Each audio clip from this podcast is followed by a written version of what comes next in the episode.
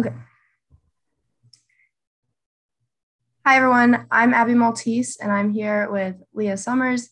And today we're going to be talking about creativity in engineering and creativity in human animal bonds. So um, I'm actually going to start off by asking Lea a couple questions. Um, and first, I would like, um, in your own words, what do you really think human animal bonds are? You kind of simplify it. Um, I think to me that the human and animal bond and connection um, is a lot like friendship in a way. Um, I think that there becomes like a sense of understanding, just like how you know you understand when your friend's upset or you know really needs you. Um, I feel like that relates over into the animal realm, and they become like sensitive to your emotions. Um, yeah. Awesome. Um, yeah, this was a really new topic for me to learn about. I mean, you always think of your dog as your best friend and stuff, but to to hear that there's like an actual science behind it and um, yeah, so much thought that goes behind it is really cool. So, um, kind of going into that, do you feel that certain animals are able to make stronger connections and and why?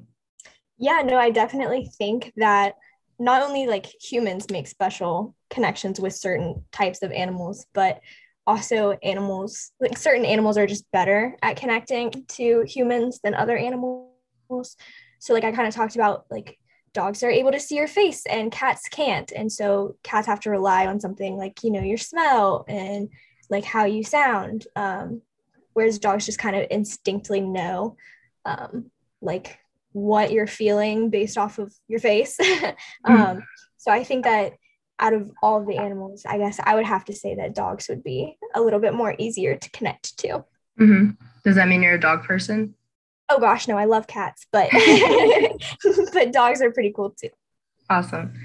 Um, so as I, I mean, I've talked about it in my engineering presentation, but when you're taught engineering, you're kind of taught just um, how to like a, a certain set of skills that you can then apply to any different problem. And I think that's really cool because um, there are so many diverse problems out there. And I feel like this is really similar with therapy animals. And I would like to get your, your thoughts on that. And if you feel that specialists use creativity to train these therapy animals. Yeah, I definitely think that when you're training uh, like a therapy animal, creativity lies like in so many places. And like as that pet owner, especially if you're doing like a self training, um, you really make that connection and you really like have to use like you know your own creativity and thought process of like how am i going to relate this message to some like this animal that i can't talk to um, to make them do what i need them to or what i want them to. Um, and so i think that just having creativity to like not only be able to remember what you are like trying to get them to do like your hand signs and like how you say your commands um, but then also just consistency with that for sure. That's awesome. Um, i guess going off your presentation a little bit um, i was super interested um, in the idea of robotic animals. And so i guess my question for you about that would be do you think that like the engineered animals um, and like robotic pets would increase youth's interest in STEM, like specifically engineering? Yeah, I definitely think it would. Um, one of the big things for me is getting kids interested in STEM earlier and by just relating it to something that they know and love. Um, so obviously like their their pet dog or their pet their pet cat or or any animal, um, I think would be super helpful in getting um, kids interested in STEM. I remember that I used to have little um, like toy hamsters that would like go around and, and they're little robotic um, hamsters. And I love those. And I actually remember like turning them over and trying to figure out how they worked. And um, yeah, so I think that that honestly helped me get into STEM a little bit. Um, and if it was pushed in maybe schools and, and kids were able to maybe program their own dog or cat, um, then that would definitely help get kids interested. That's a great idea. Yeah, I um I remember going to JMU for um like one of the middle school leadership like women in STEM camps and it was so much mm-hmm. fun. They did like a lot of stuff with like candy and a bunch of other stuff that kids would really like. So mm-hmm. I definitely think that that would be a cool integration to see. Mm-hmm. Um, you also mentioned coding in your presentation, and I was curious if it was like the same type of coding that would go into like the production of a video game or like virtual reality because I know as a kid I used to love animal video games. So mm-hmm. I would like to know if there was engineering behind that or not. Yeah, definitely. Um, I think part of it is engineering with maybe the um, the interface of the video and the integration between like the control system and and the actual um, software behind it. Um, and then a lot of it is also computer science. So um, it's definitely similar coding, and, and there's a lot of different coding languages. So um, where I might use a more uh, more of a calculator code um, called MATLAB. There might be other code that that goes more into video game design, but there's definitely engineering in that process. So so yeah.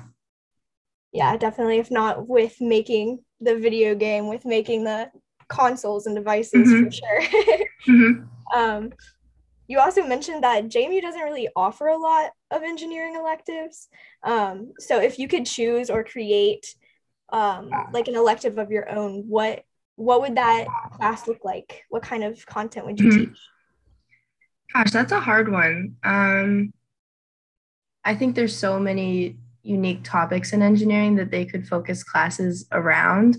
Um, for instance, an elective that I did take here was synthetic biology, um, and that was a very niche um, elective to take and was very interesting because that's not something that I had ever um, done before or learned about. And then another one was is actually brewing, um, where the, class brews their own beer. So through engineering, they learn how to do that.